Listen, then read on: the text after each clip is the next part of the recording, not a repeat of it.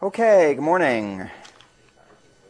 So today we're going to continue our exploration of um, multi-threaded algorithms. Last time we talked about uh, some aspects of scheduling and a little bit about um, linguistics uh, to describe a multi-threaded uh, computation. And today we're going to actually deal with some algorithms.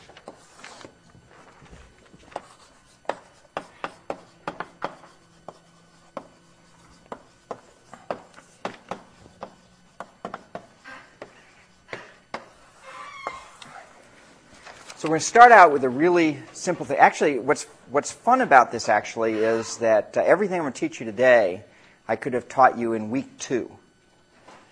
Okay, because basically it's just, you know, taking the divide and conquer hammer and just smashing, you know, problem after problem with it. Okay, uh, and, and so, and actually uh, next week's lecture is on caching, also very similar. Okay, so everybody should bone up on their master theorem and, uh, and uh, substitution methods for recurrences and so forth, because that's what we're going to be doing. And of course, all this stuff will be on the final. So we'll start with matrix multiplication.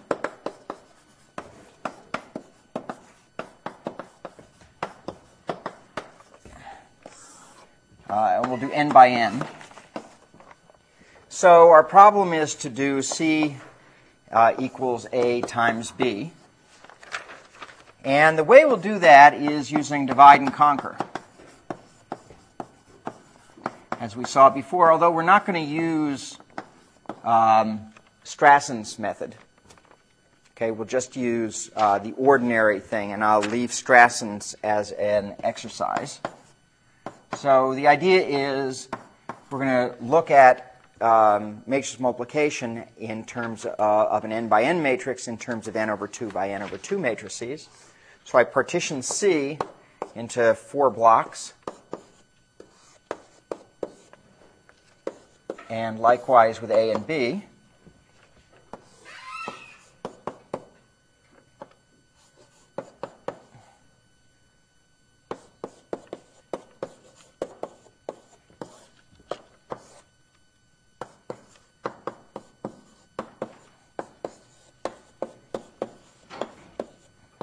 Okay, and we multiply those out, and that gives us the following. Make sure you get all my indices right.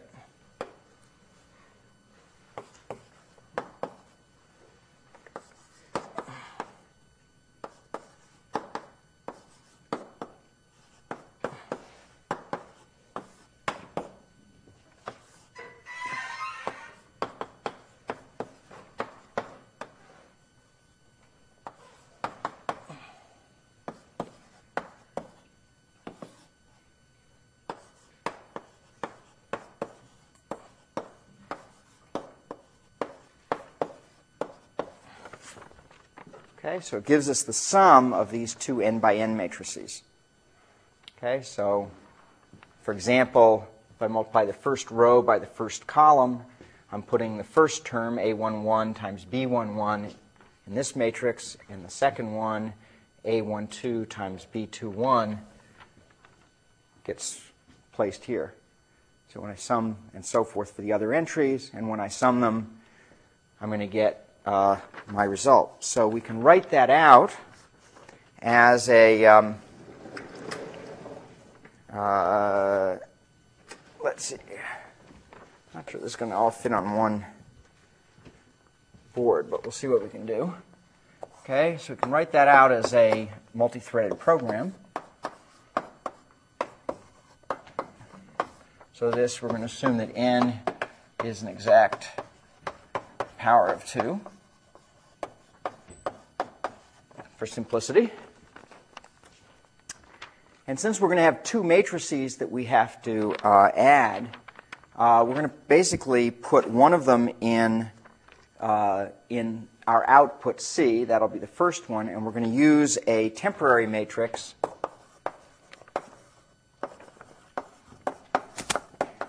uh, T, which is also n by n.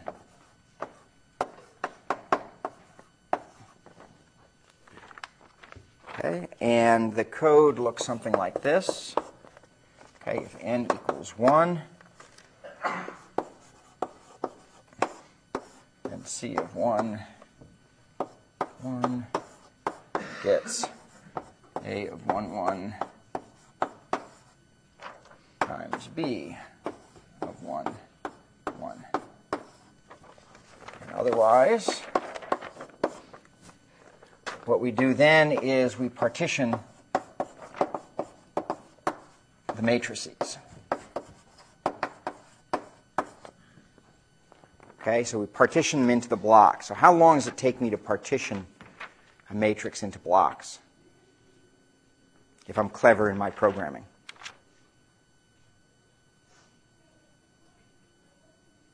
Yeah.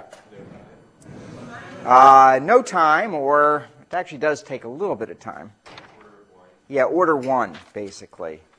Okay, because all it is is just index calculations. You have to change what the index is you'd have to pass in when you're passing these in addition to A, B, and C, for example, pass in a range, which would have essentially a constant overhead. But it's basically order one time.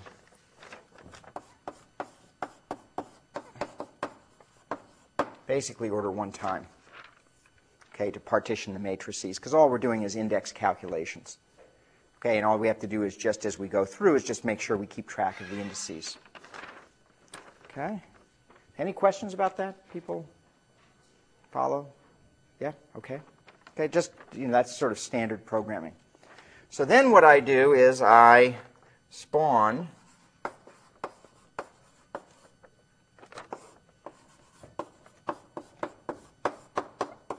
multiplication of, whoops, of the submatrices.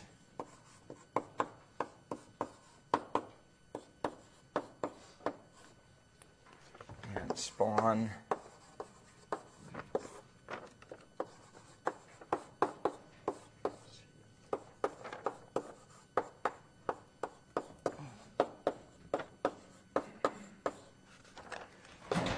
continues C to 1, gets A to 1, B1, 1, L 2, and then C to 2 gets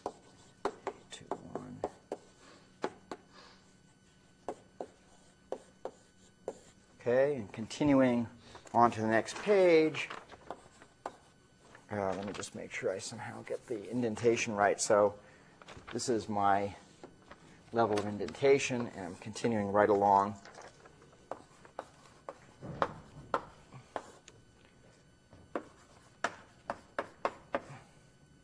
And now what I do is put the results in T.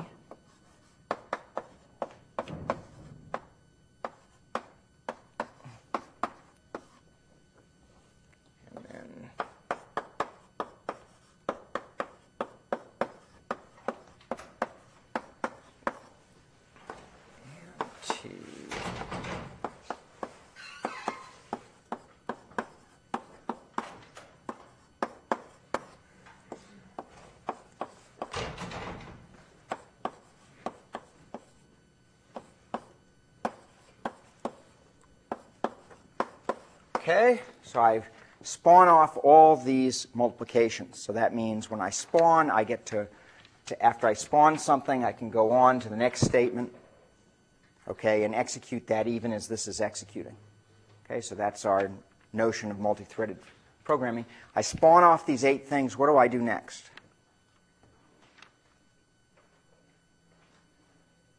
What's the next step in this code? Sync, yeah. Okay, I got to wait for them to be done before I can use their results. Okay, so I put a sync in, saying wait for all those things I spawned off to be done. And then what?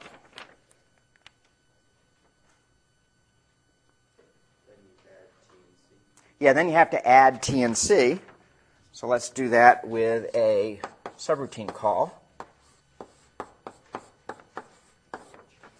Okay? And then we're done. We do a return at the end. Okay? So let's write the uh, code for, for add, because add we also would like to do in parallel if we can.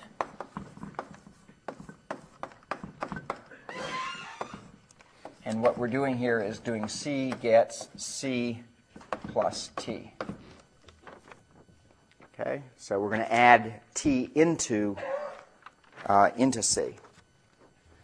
So we have some code here to do our base case and uh, partitioning. Because we're going to do it with divide and conquer as before. And this one's actually a lot easier. We just spawn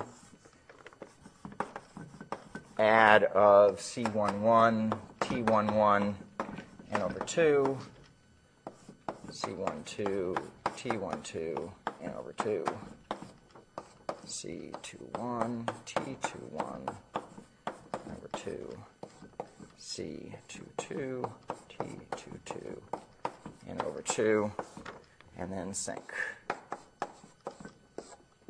and return the result. Okay, so, so all we're doing here is just dividing it into four pieces, spawning them off. That's it. Okay, wait till they're all done, then we return with the result. Okay, so anybody, any questions about how this code works? So remember that here we're going to have a scheduler underneath, which is scheduling this onto our processors, and we're going to have to worry about how well that scheduler is doing it. And from last time, we learned there were two important measures, okay, that, uh, that can be used essentially to predict the performance on any number of processors. And what are those two measures? Yeah, T1 and T infinity, so that we had some names. T1 is the, the work, good. And T infinity is critical path length, good. Okay? So you have the work and the critical path length. If we know the work and the critical path length, we can do things like uh, say what the parallelism is of our, uh, of our uh, program. And from that, understand how many processors it makes sense to run this program on. Okay? So uh, let's do that analysis. Okay, so let's let um, m sub p of n be the p processor uh, execution time for our mult code, and uh, a sub p of n be the same thing for our matrix addition code. So the first thing we're going to analyze is work. And what do we hope our answer to our work is? When we analyze work, what do we hope it's going to be?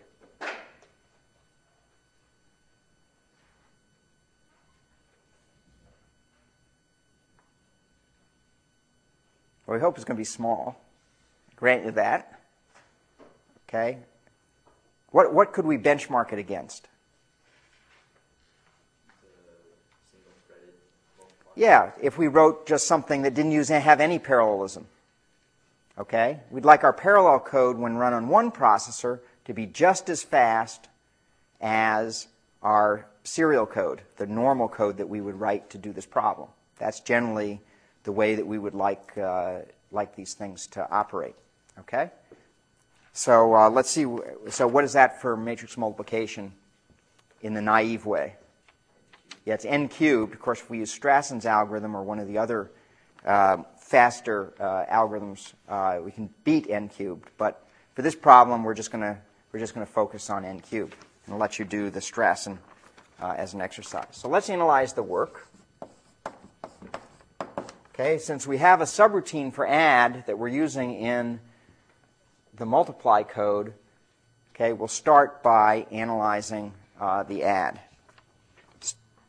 So we have a1 of n, okay, is, well, can somebody give me a recurrence here?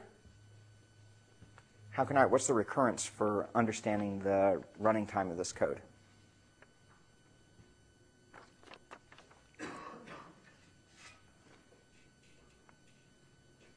Okay, this is basically, this is week two? Is this this is lecture one actually? This is like lecture two, or at worst lecture three. T equals 4 T of n over Well, a of one of n. A of 1 equals uh, 4 A of, A of 1 n plus order 1, right? Okay, that's right. Okay, so, so we have four problems of size n over 2 that we're solving. Okay, so to, s- to see this, you don't even have to know that we're doing this in parallel, because the work is basically what would happen if it executed on a serial machine. So we have four problems of size n over 2 plus order 1 is the total work. Any questions about how I got that recurrence? Is that, is that pretty straightforward? Okay, if not, let me know. Okay? And so what's the solution to this recurrence? Dun, dun, dun. Yeah, order n squared. How do we know that? Yeah, master method. So n to the log base 2 of 4, right, is n squared. Compare that with order 1. This dramatically dominates. So this is the answer, the n to the log base 2 of 4, n squared. Okay, everybody remember that? So I want people to bone up because this is going to be, you know, recurrences and divide and conquer stuff is going to be on the final. Okay, even though we haven't seen it in many moons. Okay? So that's good. That's the same as a serial. If I have to add two n by n matrices, how long does it take me to do it? n squared time. Okay? So input is size n squared. So you're not going to beat the size of the input if you have to, you know, look at every piece of the input. Okay, let's now do the um, work of the uh, matrix multiplication. So once again, we want to get a recurrence here.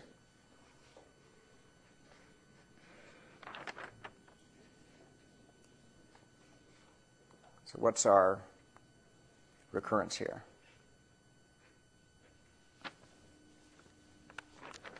Yeah? 4 and 1 n 2. Uh, not quite. Eight, right. Good. Okay. Eight m1 n over 2 plus. Yeah, there's theta n squared for the for the addition, and then there's extra theta 1 that we can absorb into the theta n squared. Isn't isn't asymptotics great? okay, it's just great. Okay. So, uh, and so what's the solution to that one?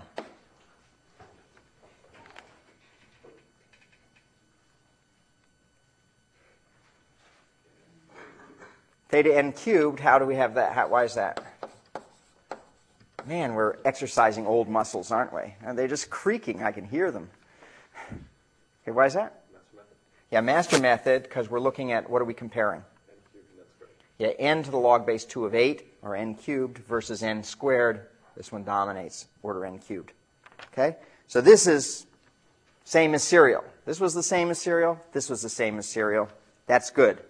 Okay, we know we have a program that on one processor will execute the same as, um, as a uh, serial, uh, as our serial code on which it's based. Namely, we could have done this if I had just gotten rid of all the spawns and syncs. That would have just been a perfectly good piece of pseudocode describing uh, the runtime of the algorithm, describing uh, the serial algorithm, and its runtime would be the, the, you know, ends up being exactly the same. Not too surprising. Okay? Okay, so now we do the new stuff critical path length.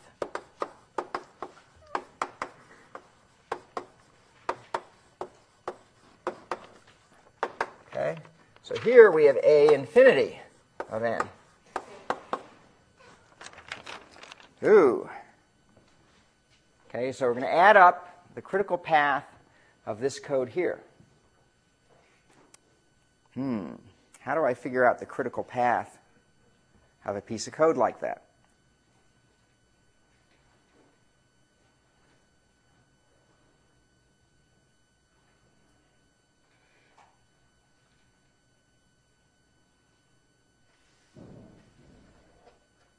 Hmm. So it's going to expand into one of those DAGs.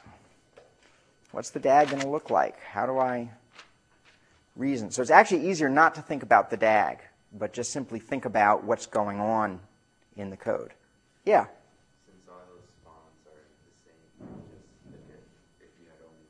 Yeah, so it's basically since all four spawns are spawning off the same thing, and they're operating in parallel, I can just look at one. Or in general, if I spawned off several things, I look at whichever one is going to have the maximum critical path for the things that I've spawned off. So when we do work, we're usually doing plus when I have multiple subroutines. When we do critical path, I'm doing max. It's going to be the max over the, the critical paths of the subroutines that I call. Okay, and here they're all equal. So what's the recurrence that I get?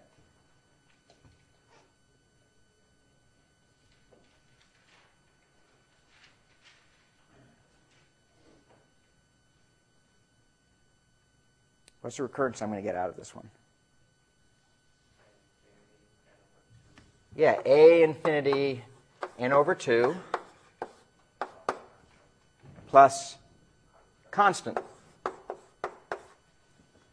Okay, because this is what the worst is of any of those four, because they're all the same. They're all a problem looking at the critical path of something that's, uh, uh, that's, half, the, that's half the size, of a problem that's half the size. Okay? People with me? Okay, so what's the solution to this? Yeah, that's theta log n. That's just, once again, master theorem case 2. Because the solution of this is n to the log base 2 of 1, which is n to the 0. So we have, on this side, we have 1, and here we're comparing it with 1. They're the same, so therefore we tack on that extra log n. Okay, so tack on 1 log n. Okay, so case 2 of the master method. Pretty good. Okay, so that's pretty good because the critical path is pretty short. Log n compared to the work, n squared. Okay, so let's do uh, then this one, which is a little bit more interesting, but not much harder. How about uh, how about this one? What's the recurrence going to be? Critical path of the multiplication.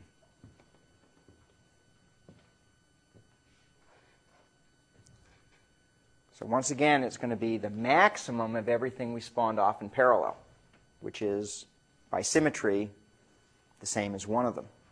So what do I get here? m infinity n over 2 plus Theta log n plus theta log n. Where'd the theta log n come from? Yeah, from the addition, that's the critical path of the addition. Now, why isn't that the maximum of that with all the spawns? We said that when you spawn things off, you're going to do them. Yeah, you sync first. And sync says you wait for all those to be done, so you're only taking the maximum, and across syncs, you're adding. So you add across syncs and across things that you've spawned off in parallel, that's where you're doing the max. Okay? But if you have a sync, it says, whoop, that's the end. You've got to wait for everything there to end. This isn't going on in parallel with it. This is going on after it.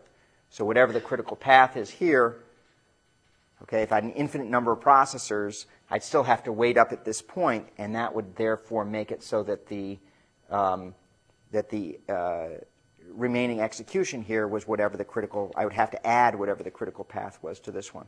Is that clear to everybody? Okay. So we get this recurrence, and that has solution what? Yeah, theta log squared n.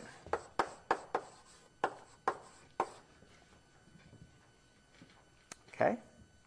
Once again, by master method case 2, where this ends up being a constant versus log n.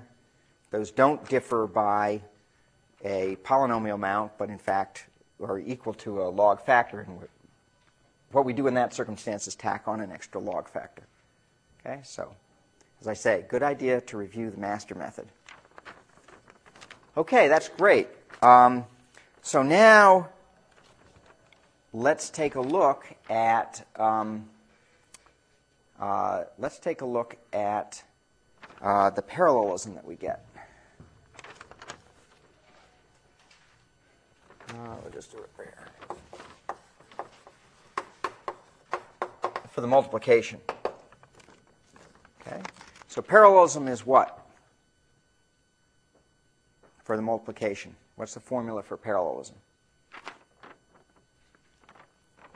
So we have P bar is the notation we use for this problem.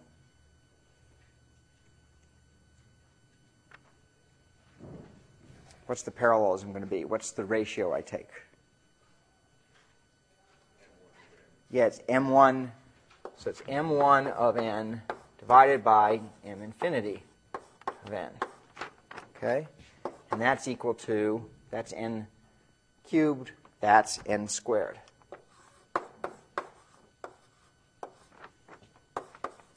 Or log n squared, sorry. Log squared n. Okay? So that says this is the parallelism. That says you could run up to this many processors and expect to be getting linear speed up. If I ran with more processors than the parallelism, I don't expect to be getting linear speed up anymore. Okay, because I'll hit the bound, but I, what I expect to run in is just time proportional to the critical path length. And throwing more processors at the problem is not going to help me very much. Okay? So let's just look at this just to get a sense of what's going on here. Let's imagine that the constants are irrelevant, and we have, say, 1,000 by 1,000 matrices. Okay? So in that case, uh, our, our parallelism is 1,000 cubed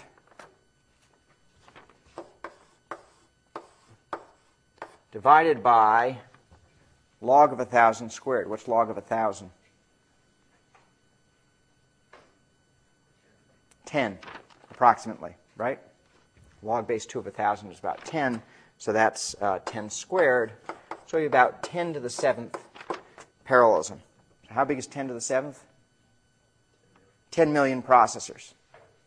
Okay? So who knows of a machine with 10 million processors? What's the most number of processors anybody knows about? Yeah, not quite. Blue Gene has, the IBM Blue Gene has humongous number of processors up in the 10, exceeding 10,000. Okay? Yeah. Those were one bit processors. Okay, so, so this, is, this is actually uh, a pretty big number.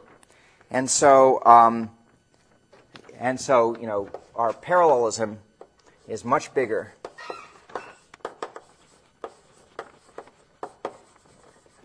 than a typical uh, actual number of processors.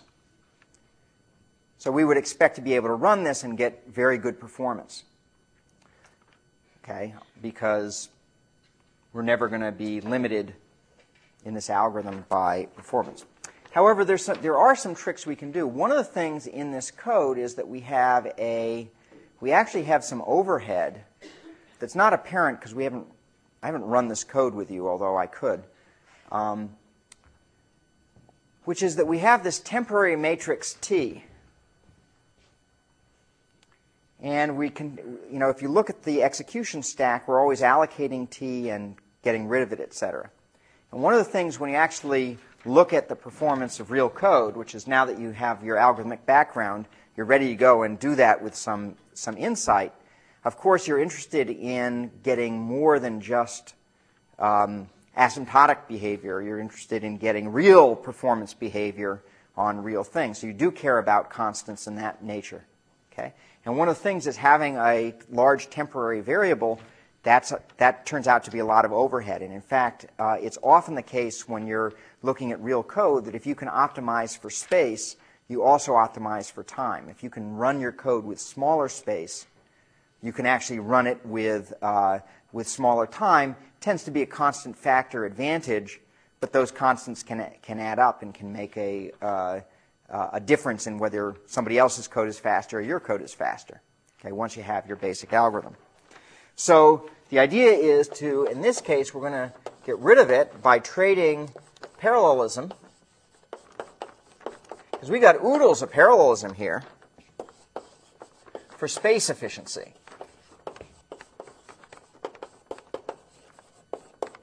Okay? And the idea is we're going to get rid of t.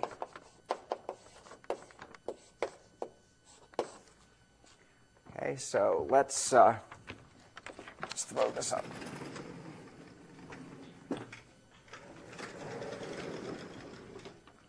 So who can suggest how I might get rid of t here?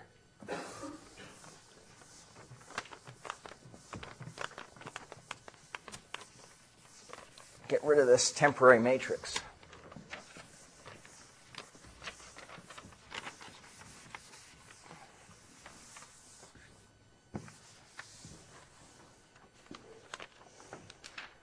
Yeah. Well, could you do it by, for the base case, you change it to adding it to whatever's already in C? And Okay. then for the, for the last four calls to mult, you change it from T to And then you get rid of the add.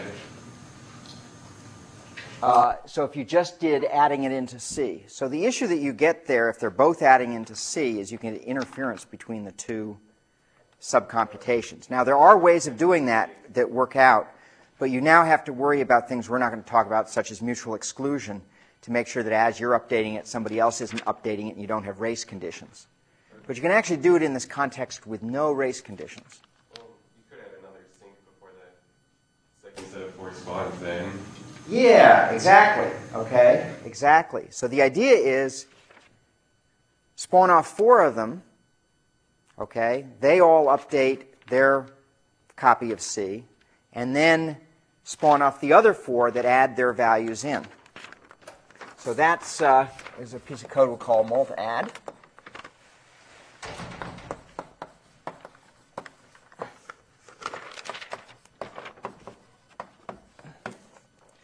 And it's actually going to do C gets C plus A times B. Okay, so it's actually going to add it in. So initially you'd have to zero out C, but we can do that with code very similar to the addition code in uh, uh, with order n squared work and order log n critical path. So that's not going to be a big part of what we uh, have to deal with. Okay? So here's the, here's the code. We basically, once again, do the base and partition, which I'm not going to write out the code for. And then we spawn a multadd of C11, A11, B11, and over 2 and we do a few more of those down to the fourth one.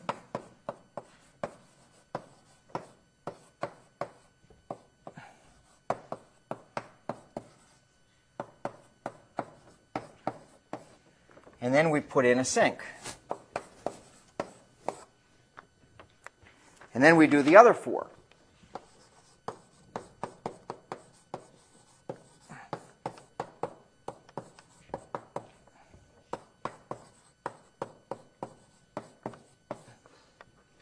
and down to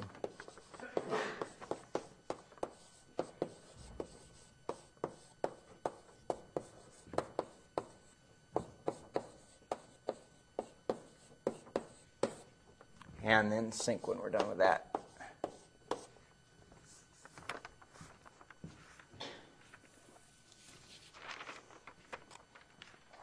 Okay?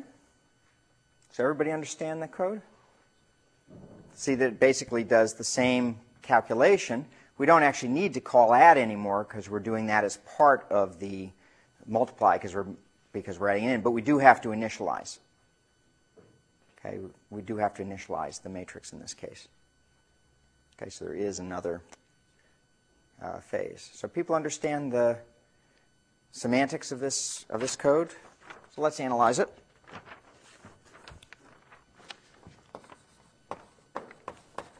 Okay, so um, what's the work of multiply add of n?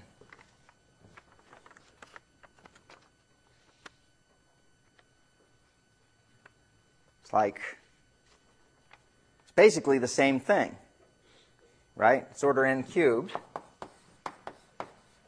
because the serial code is almost the same as the serial code up there. Okay, not quite.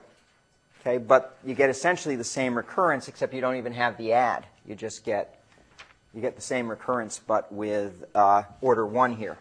Whoops, order one, order one up here. So it's still got the order n cubed solution. Okay, so that I think is is not too hard. Okay, so the critical path length. So there, let's write out our um, so multiply add of n. Okay, what's my recurrence for this code?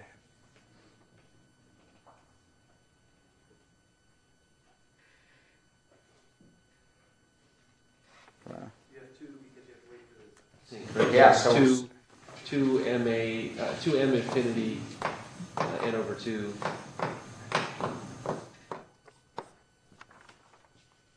Plus we lost that, so, uh, order one. Plus order 1, yeah. Okay? So the point is that we're going to have, for the critical path, we're going to spawn these four off, and so I take the maximum of whatever those is, which since they're symmetric is any one of them. Okay? And then I have to wait.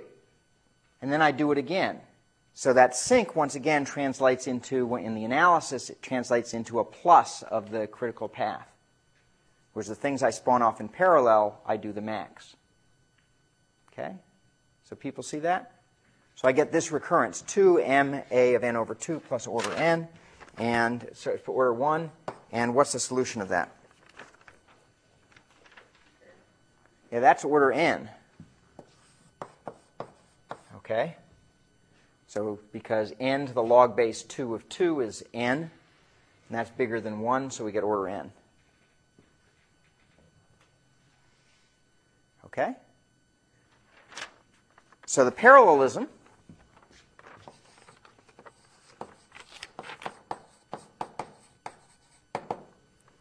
we have p bar is equal to ma1 of n over ma infinity of n is equal to, in this case, n cubed over n, or order n squared. Okay, so for for thousand by thousand matrices, for example. By the way, thousand by thousand is a, considered a small matrix these days, because that's only a million entries. Put that on your laptop, no sweat. Okay, so, uh, but for thousand by thousand matrices, our parallelism is about 10 to the sixth. Okay? So once again, ample parallelism for anything we would run it on today. And it, as it turns out, it's faster in practice.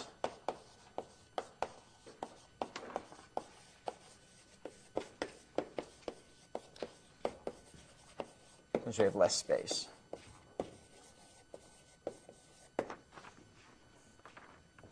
Okay? So here's a game where, so often the game you'll see in theory um, uh, papers, if you look at research papers, people are often striving to get the most parallelism. And that's a, that's a good game to play. Okay, but it's not necessarily the only game. Particularly if you have a lot of parallelism, one of the things that's very easy to do is to retreat on the parallelism and gain other aspects that you may want in your code. Okay, and so this is a good example of that. In fact, um, and this is an exercise, you can actually achieve work n cubed, order n cubed work, and a critical path of log n. So even better than either of these two algorithms in terms of parallelism. Okay, so that gives you n cubed over log n parallelism. So that's an exercise. And then the other exercise that I mentioned that's good to do is parallel Strassen. Okay, doing the same thing with Strassen and analyze what's the work and critical path and parallelism of, of uh, the Strassen code. Okay? Any, any questions about matrix multiplication? Yeah. mentioned um, initialization for alternate. Yeah, so that would take that would add uh, a log n to the critical path, which is nothing compared to the n. What are you doing exactly? Excuse me. What is initialization? Well, you got to make sure c is zero to begin with. Oh, right. Okay, so just you have to set all the entries to zero, and so that will take you uh, n squared work, which is nothing compared to the n cubed work you're doing here, and it'll cost you log n uh, additional to the critical path, which is nothing compared to the order n that you're spending. Okay, good. Any other questions about matrix multiplication?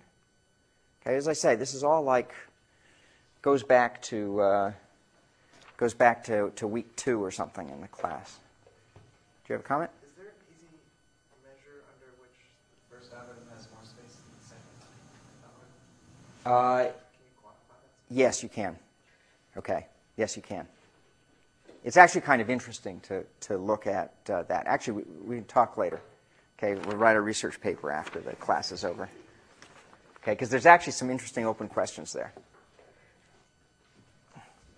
Okay, let's move on to something that you thought you had gotten rid of weeks ago, and that would be the topic of sorting. Back to sorting. Okay, so we want to parallel sort now. Okay, hugely important problem. Um, so let's take a look at. So if I think about algorithms for sorting that sound easy to parallelize, which ones kind of sound easy to parallelize? Quicksort, yep, that's a good one. Yep, quicksort is is pretty uh, good one to parallelize and analyze. But remember, quicksort has a little bit more complicated analysis than some other sorts. What's another one that looks like it should be pretty easy to parallelize? Merge sort, okay. Like, when did we teach merge sort? Day one. okay, so we'll do merge sort, okay, because it's just a little bit easier to analyze. Okay, we could do the same thing for quick sort. So here's merge sort. Okay, and it's going to sort A of P to R. So if P is less than R, then we get the middle element. And then we'll spawn off, since we have to, as you recall, when you merge sort, you first recursively sort the two subarrays. There's no reason not to do those in parallel. Let's just do them in parallel. Let's spawn off merge sort of A, P, Q. And spawn off then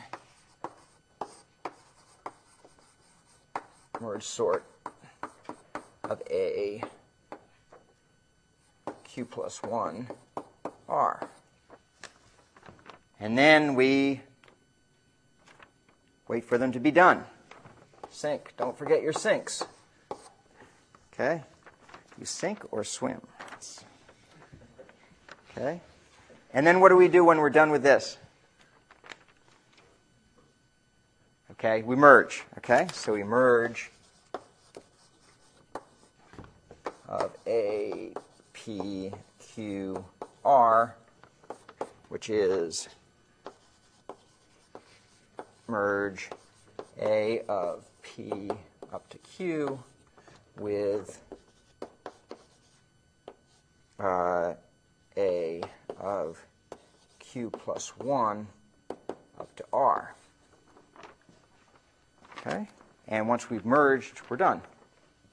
Okay, so this is the same code as we saw before in day one, okay, except we've got a couple spawns in a sync. So let's analyze this.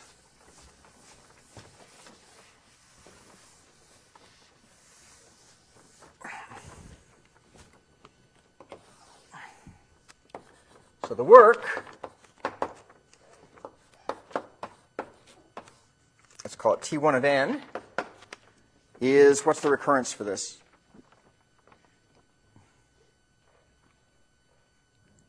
This really is going back to day one, right? We actually did this on day one of this class. Okay, so what's the recurrence? 2t1 of n over 2 plus order n. Merge is an order n time operation. Okay? And so that gives us a solution of n log n. Okay? Even if you didn't know the solution, you should know the answer. Okay? Which is the same as the serial code, not surprisingly. That's what we want. Okay? Critical path length. Okay? T infinity of n is equal to, okay.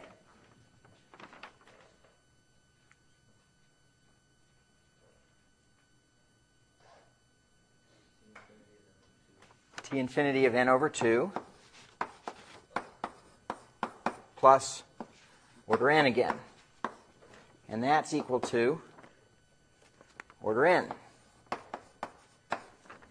Okay? So the parallelism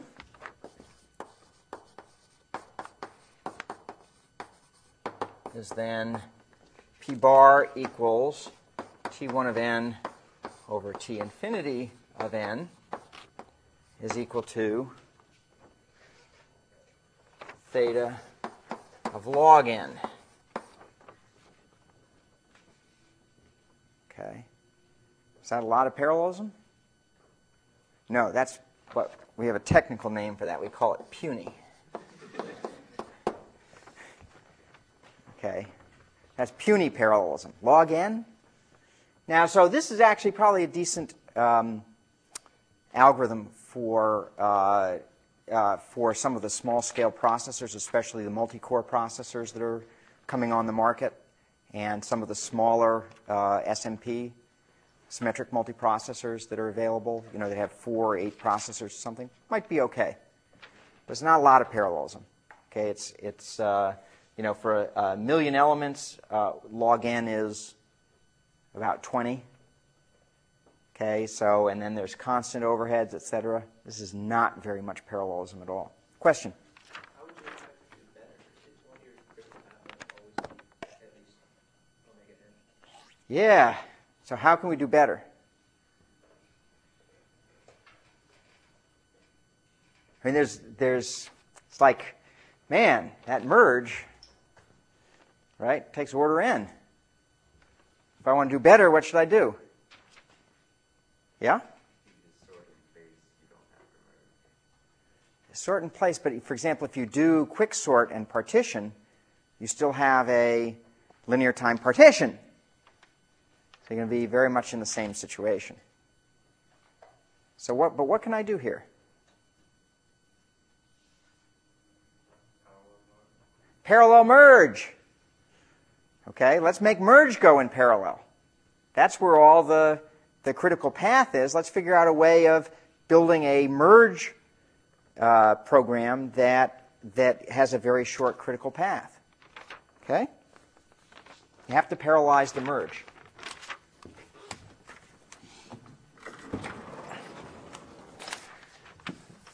This is great. You guys are.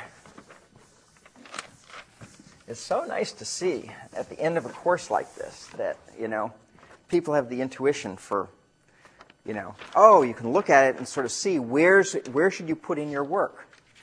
Okay, the one thing about algorithms is it doesn't, it doesn't stop you from having to engineer a program when you code it. There's a lot more to coding a program well than just having the algorithm, as we talked about also in day one.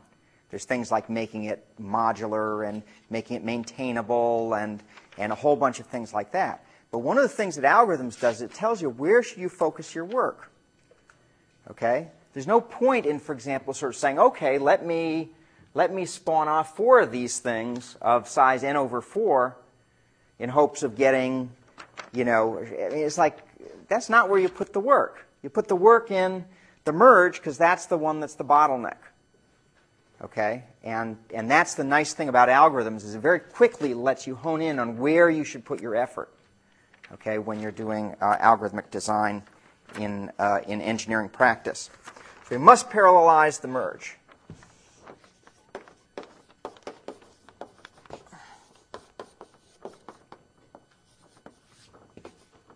The merge routine. So here's the basic idea we're going to use. So in general, when we merge, when we do our recursive merge, we're going to have two arrays. Let's call them A and B. I call them A there. I should probably shouldn't have used A.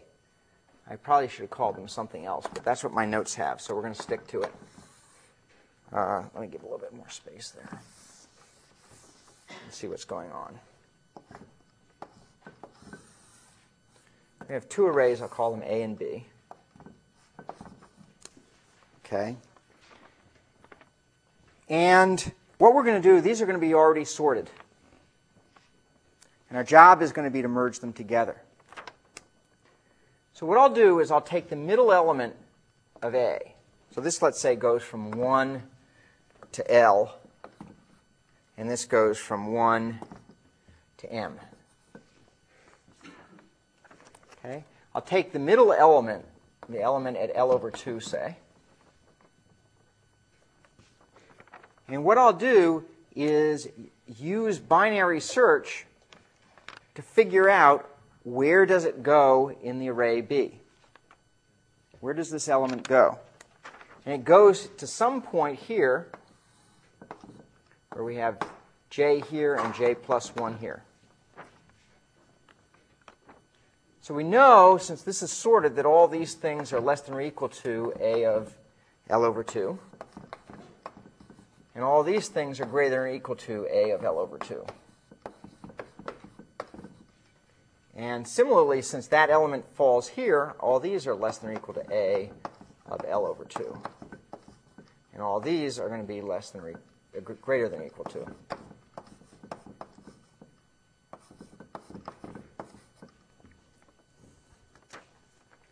Okay? And so now what I can do is, once I've figured out where this goes, I can recursively merge this array with this one, and this one with this one,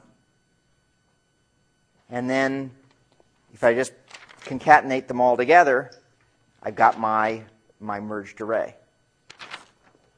Okay? So let's write that code.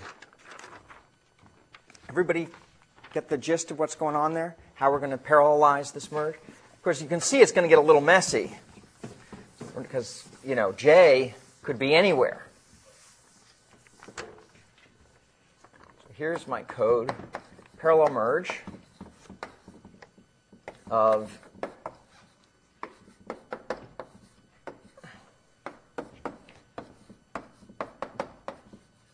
and we're going to put it in C of 1 to n. So I'm going to have n elements. So this is doing merge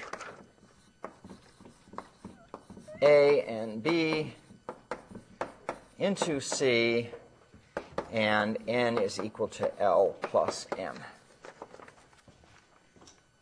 Okay, so we're going to take two arrays and merge it into the third array.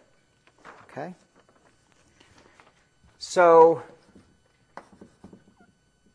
let's see. Without loss of generality, I'm going to say L is bigger than M, as I showed here, because if it's not, what do I do? Just do it the other way around, right? So I figure out which one is bigger. So that only costs me order one to test that or whatever. And then I basically do a base case. You know, if the two arrays are, you know, empty or whatever, what you do in practice, of course, is, you know, if they're small enough, you just do a serial merge. Okay? If they're small enough, and I don't really expect to get much parallelism, there isn't much work there, might as well just do a serial merge, be a little bit more efficient. Okay? So do the base case. So then what I do is I find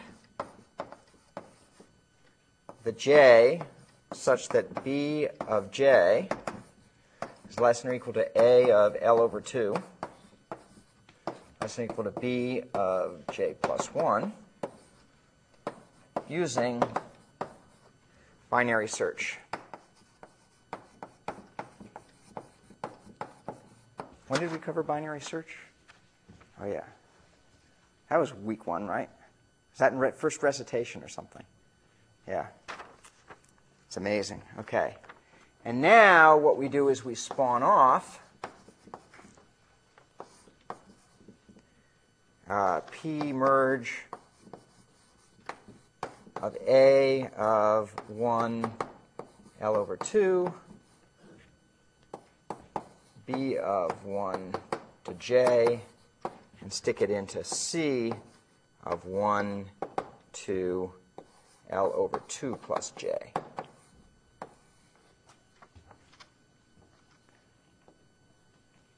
Okay. And similarly now we can spawn off a merge of a of L over 2 plus 1 up to L, B of J plus 1 up to M, and a C of L over 2 plus J plus 1 up to N. And then I sync.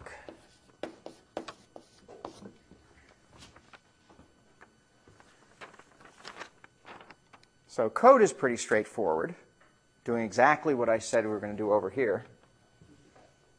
Analysis, yeah, a little messier. A little messier. So why? Let's just try to understand this before we do the analysis.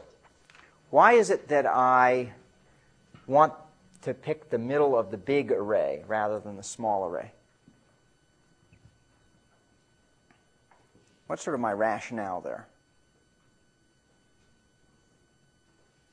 That's actually a key part, going to be a key part of the analysis.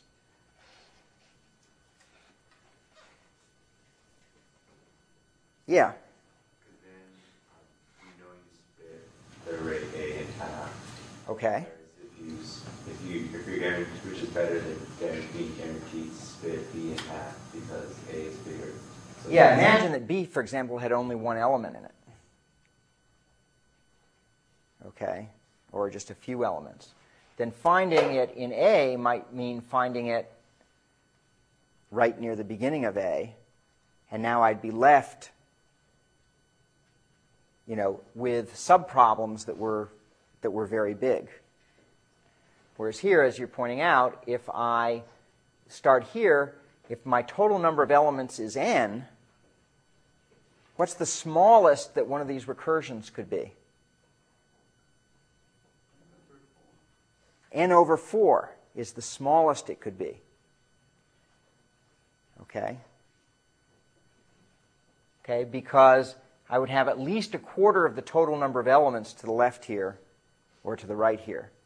But if I do it the other way around, my recursion, I might get a recursion that was nearly as big as n. And that's sort of, once again, sort of like the difference when we were analyzing uh, quicksort, with whether we got a good, a good uh, partitioning element or not. If the partitioning element is somewhere in the middle, we're really good. But if it's always at one end, it's no better than insertion sort. You want to cut off at least a constant fraction in your divide and conquer in order to get the logarithmic behavior. Okay? So we'll see that in the analysis. But the key thing here is that when we're going to uh, uh, do the recursion, we're going to have at least n over 4 elements in whatever the smaller thing is. Okay. So, but let's start. It turns out the work is the hard part of this. Let's start with critical path length. Okay. Look at that. Critical path length. Okay. So parallel merge sub infinity of n is going to be at most. So the smaller piece has at least a quarter, what's the larger piece going to be of these two? Of these two things here.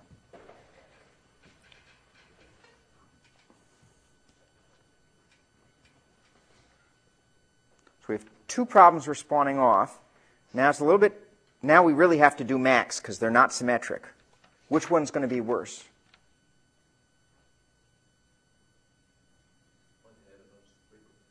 One could have at most three quarters, okay, of n. 3n, whoops.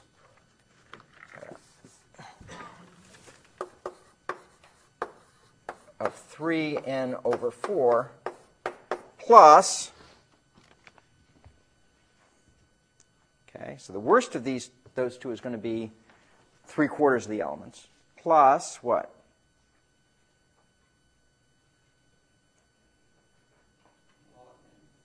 Plus log n.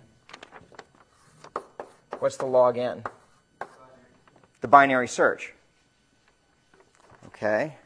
And that gives me a solution of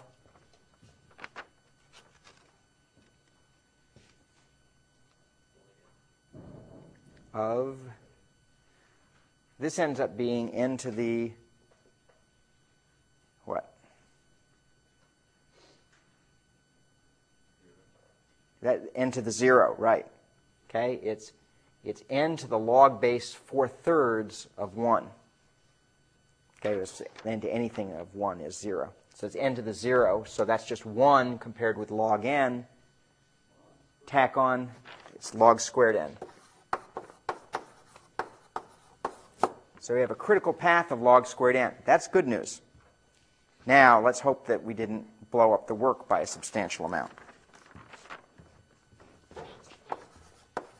Okay, so the work is p m sub 1 of n is equal to, okay, so we don't know what the split is. So let's call it alpha. Okay, so alpha n in one side.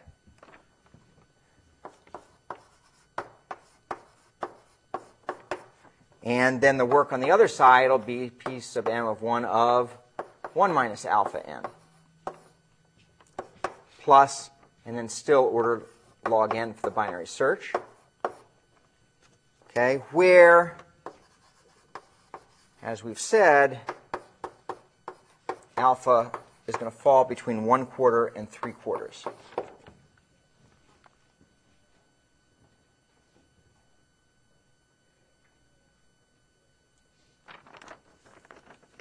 Okay, how do we solve a recurrence like this? What's the technical name for this kind of recurrence?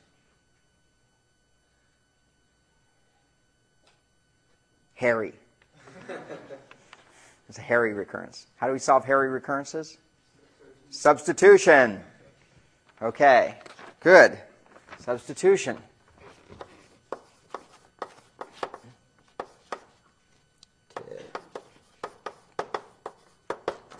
Okay, so we're going to say PM1 of k is less than or equal to. Okay, I'm going to make a good guess here. Okay, because I fooled around with it. I want it to be linear, so it's going to have a linear term, a times k, minus, and then I'm going to do b log k. So this is this trick of subtracting a low order term. Remember that? In substitution, in order to make it stronger. If I just did AK, it's not going to work because here I would get N, and then when I did the substitution, I'm going to get alpha, uh, I get A alpha N, and then A 1 minus alpha N, and those two together are already going to add up to everything here. So there's no way I'm going to get it bounded when I add this term in. So I need to subtract something from both of these so as to absorb this term. Okay? So I'm skipping over those steps okay, because we did those steps in week, in lecture two or something, right? Okay, so that's the thing I'm going to guess where uh, A and B are greater than 0. Okay, so let's do the substitution.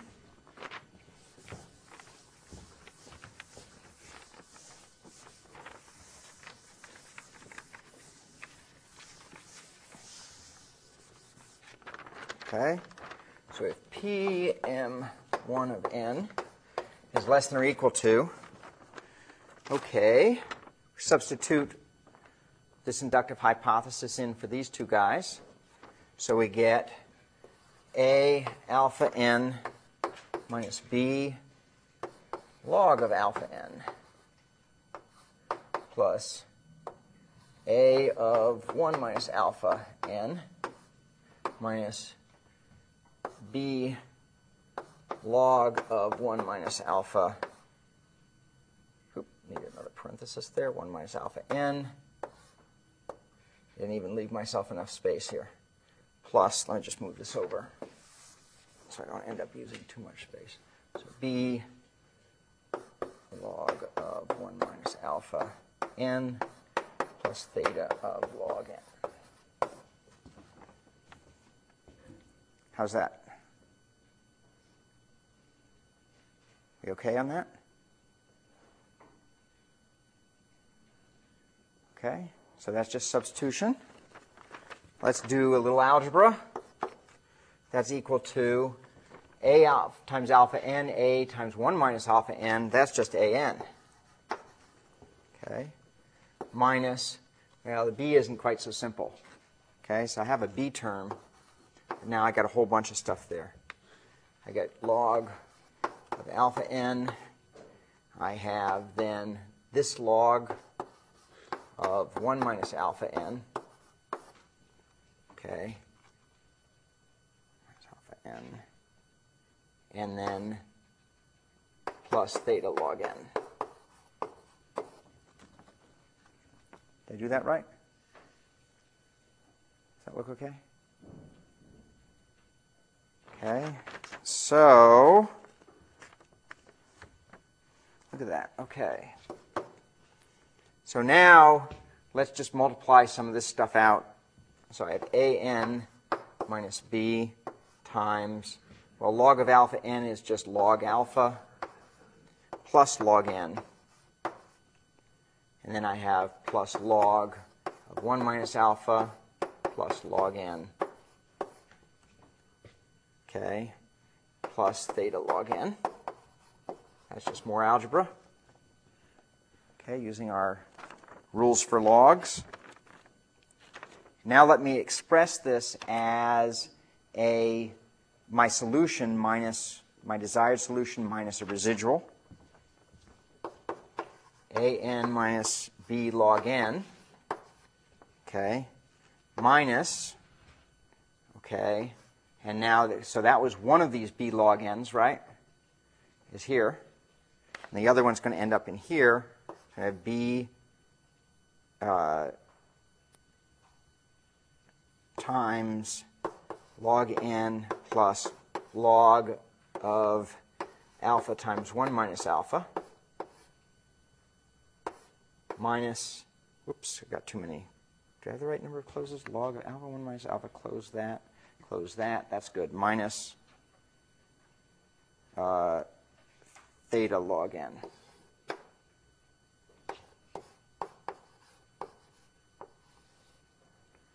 two ones there. Boy, my writing is degrading. Okay, did I do that right? Do I have the parentheses right?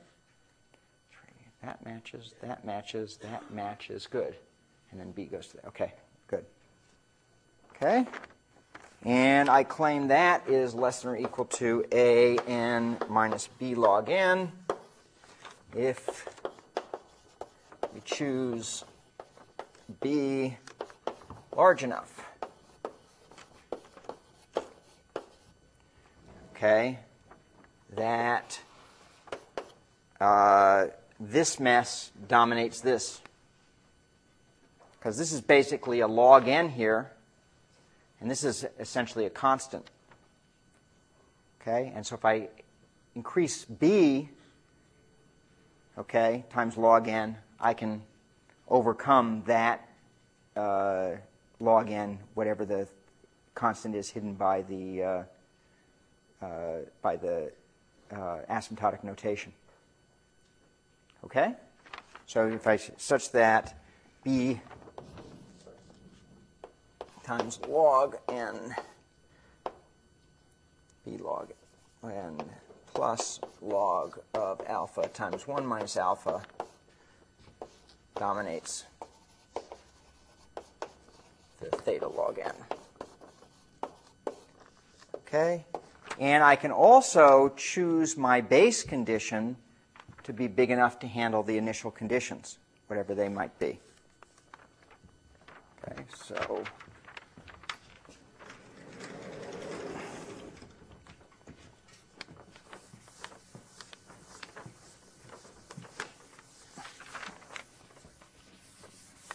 So we'll choose A big enough.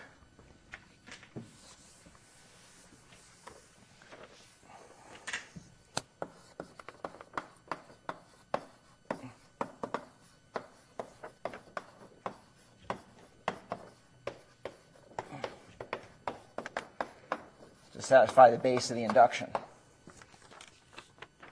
Okay? So the PM1 of n is equal to theta n. Okay? Um, so I actually showed O, and it turns out the lower bound that it is omega n is more straightforward because the recurrence is easier. Because I can do the same substitution, I just don't have to um, subtract off low order terms. Okay, so it's actually theta, not just O. Okay? Okay. So that gives us a log. What did we say the critical path was? Critical path is log squared n for the parallel merge. So let's do um, the analysis of merge sort using this.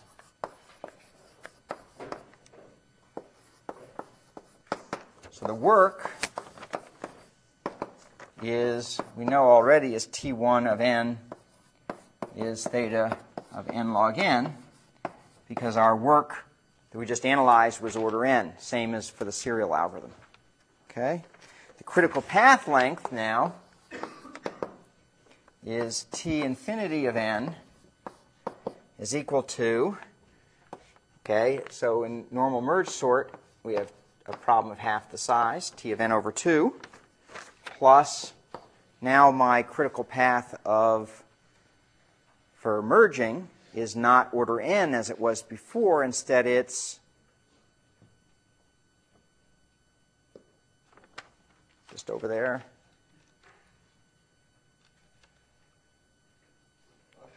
Log squared n. There we go. Log squared n. Okay? And so that gives us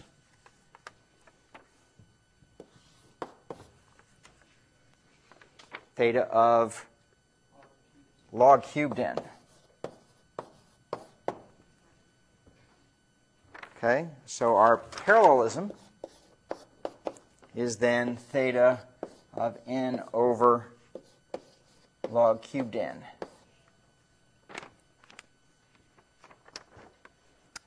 And in fact, the best that's been done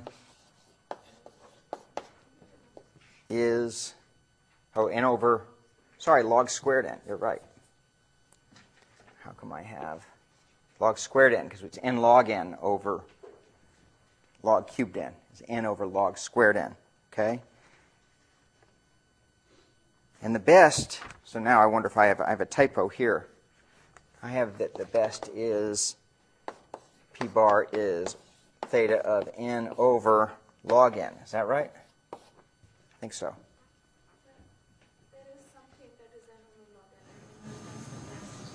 Yeah, that's the best to date. That's the best to date. By Cole, I believe, is who did this for this. Uh... Okay, so So you can actually get a fairly good, but it turns out sorting is a really tough problem to parallelize, to get really good constants where you want to make it so that it's running exactly the same. Matrix multiplication, you can make it run in parallel and get straight hard rail linear speed up with the number of processors. There's plenty of parallelism. And running on more processors, every processor carries a full rate. With sorting, typically you lose, you know, I don't know, 20% in my experience, okay, of in terms of other stuff going on because you know you have to work really hard to get the uh, constants of this merge algorithm down to the constants of that normal merge, right? I mean that's a pretty good algorithm, right? The one that just goes and just takes two lists and and uh, and merges them like that. So. Um, so, so it's an interesting uh, issue to, to, you know, and a lot of people work very hard on sorting because it's a hugely important problem and how it is that you can actually get the constants down while still guaranteeing that it's uh, will, will scale up with number of processors. Okay, that's our, our little uh, sojourn into uh, parallel land. And uh, next week we're going to uh, talk about caching, which is another very important area uh, of, um, of algorithms and of programming in general.